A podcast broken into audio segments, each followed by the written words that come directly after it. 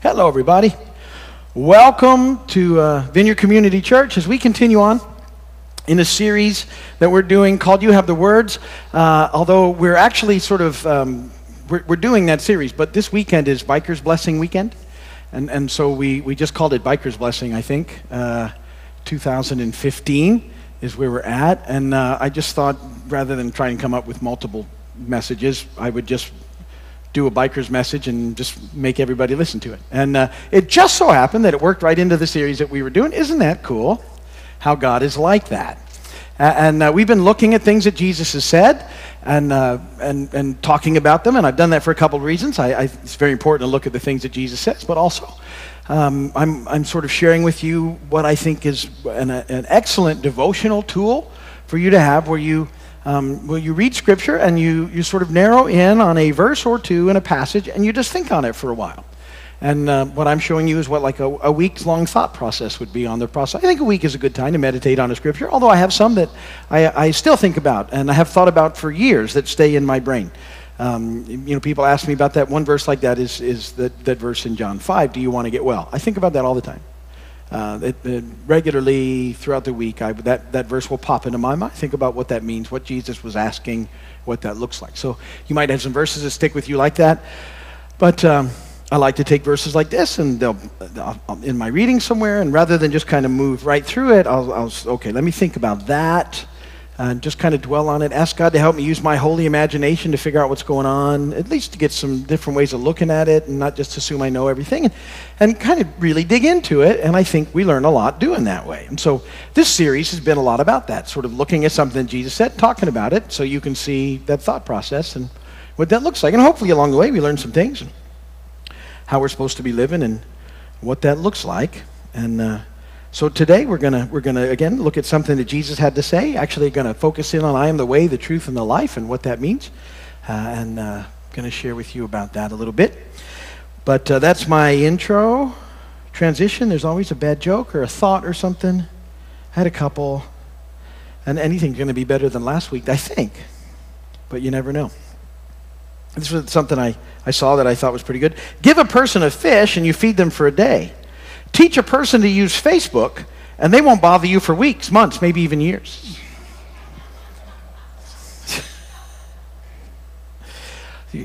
we did a thing while we were at Willow on social media, how they use it. Fascinating statistics. I, I don't have time. Uh, that, I never even thought about. Do you know the, the because uh, I thought this was interesting. Facebook, you know the biggest group of users in Facebook, who they are? It's not kids by a long shot.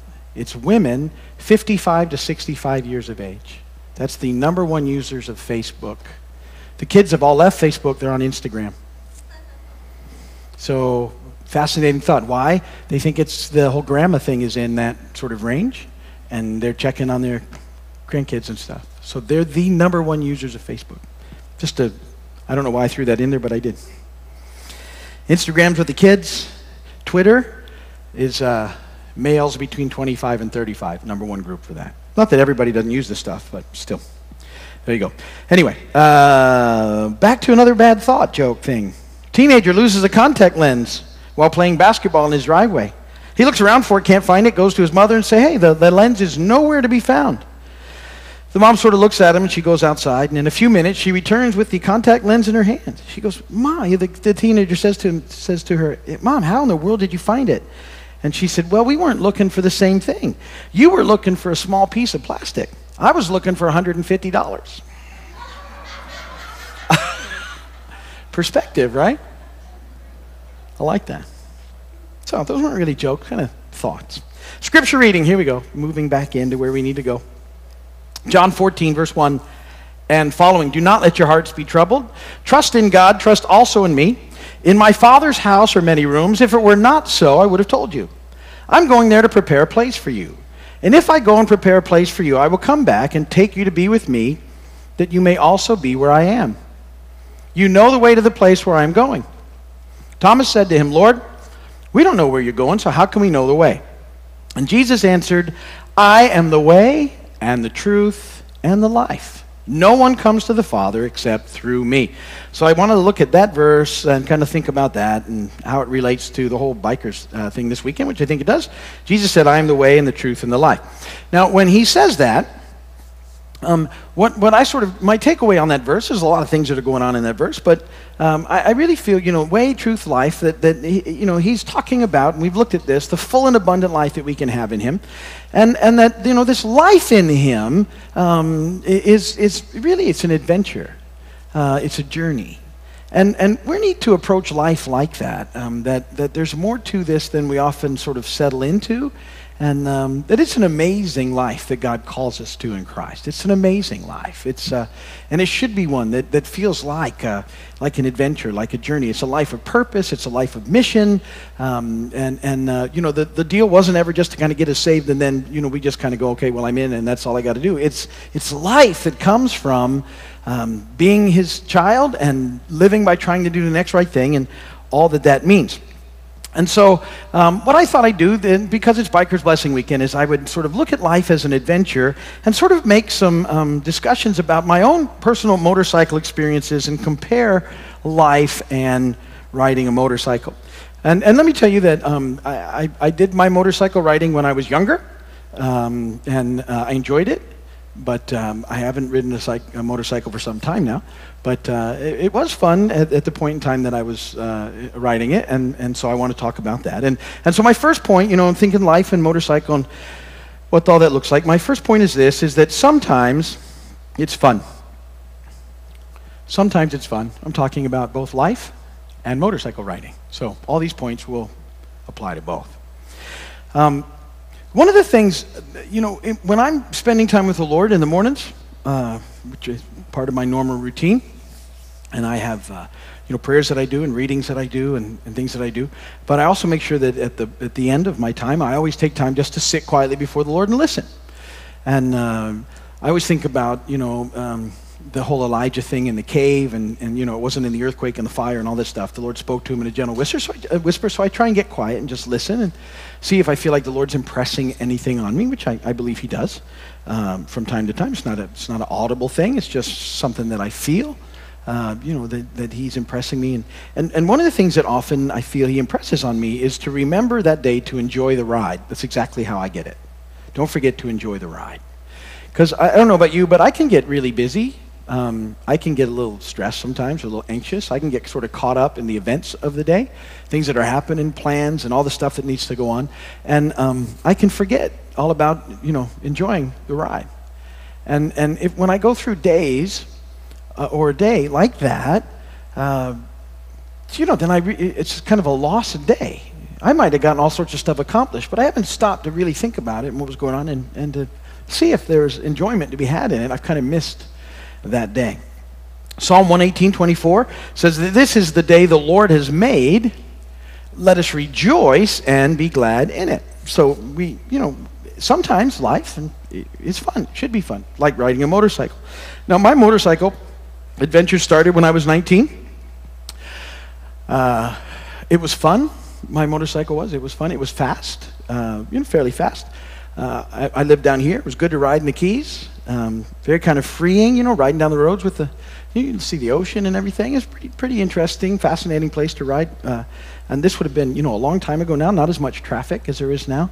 Uh, so, because uh, I'm 54 now, and 19, so 1979. The keys were a lot different in 1979 than they are now, 1980, 81.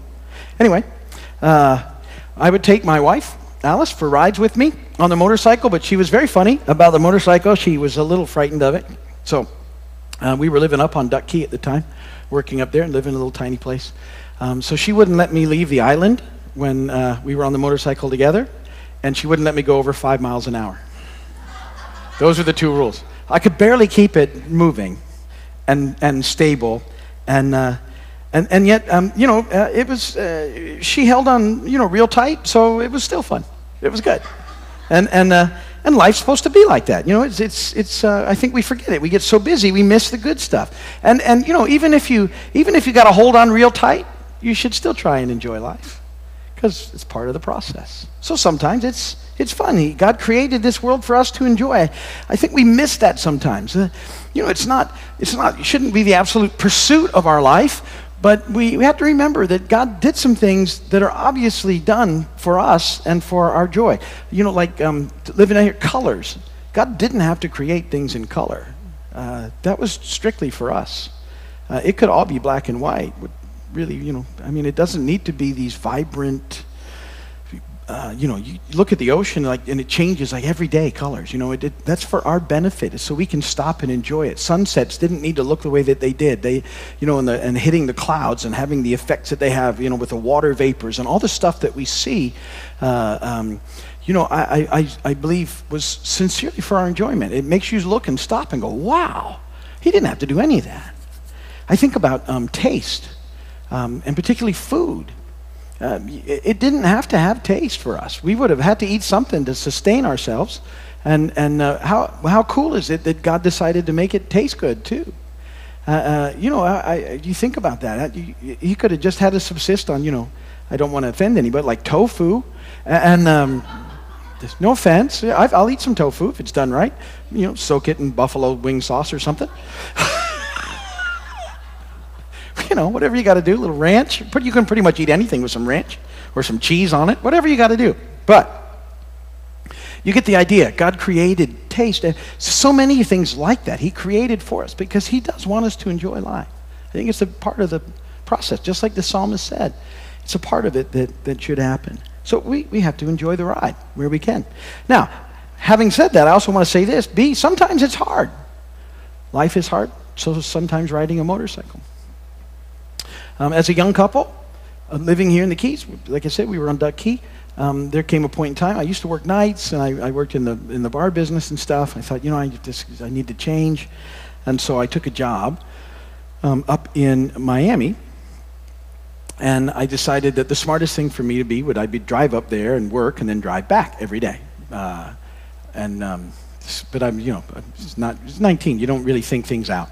Uh, and so we had a car um, but we also had this motorcycle. Car was going to be expensive driving a couple hundred miles round trip every day, so the motorcycle seemed like the obvious choice. And, uh, and then, you know, and then the reality began to set in as I started getting on that motorcycle and the weather changed a little bit. And uh, I'd have to leave at about four in the morning on this motorcycle, pitch black. Um, and um, I don't know if you've ever driven on a motorcycle before, but if it's not warm outside, a motorcycle can be one of the coldest places on earth. And if you add into that that you're a little tired anyway because you probably haven't slept because you've just driven back and forth and you've worked all day and you're making a cycle of that, um, you, and it's not good to get sleepy on a motorcycle. Even when you're cold, you think, how can that happen? It can. Um, and uh, I'd be tired. People, um, uh, I got to be careful I say it. Sometimes drivers aren't that good at what they do. And uh, that can be an issue as well. And so um, it was very hard. I would tell you, I remember that time as being very, very difficult um, season in my life. It was hard, it was tiring, uh, it was frustrating, uh, and, and I think life can be like that sometimes too. Situations can get hard, things might not go the way that I want. You can sort of get cold and tired and feeling like people are actually aiming to hurt you at points like that in life. Um, you, you just some that some of those times are going. You don't even feel like getting out of bed, really. Um, but you know, I, I, I, it's a it's a se- I need to tell you, it's a season. It's not you know what you were created for, particularly eternally. Um, the psalmist wrote this in Psalm 30: "Weeping may remain for a night, but rejoicing comes in the morning." I like that verse. So you know, you might be going through something hard, but you got to remember it's it's, not always the way it is. I, some, I meet some people sometimes that just sort of have this picture of life as being this real long, hard, nothing good kind of process. And, and uh, that's a lie, and I don't want you to buy into that. So, that's another thing. I think we're there the same. C, um, life and motorcycle riding sometimes can be a little overwhelming. Anybody ever feel a little overwhelmed in life? Uh, when I was riding a motorcycle, Sometimes I found some things to be overwhelming. I, again, this would be a motorcycle experience that I never really overcame, particularly the first time that ever happened. Um, you know the metal grates that they used to have in the road near the drawbridges down here? Um, they have these metal grates. And um, I, if your motorcycle's tires aren't quite wide enough or whatever, that's a horrifying experience because the whole thing does this all the way through. I didn't know that first time I ever hit one of those at a high rate of speed.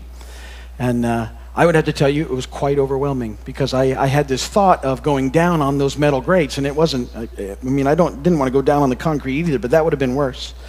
And I remember just that feeling uh, of being completely overwhelmed. Um, another time on a motorcycle, the, uh, the rear tire blew out on me driving down the road.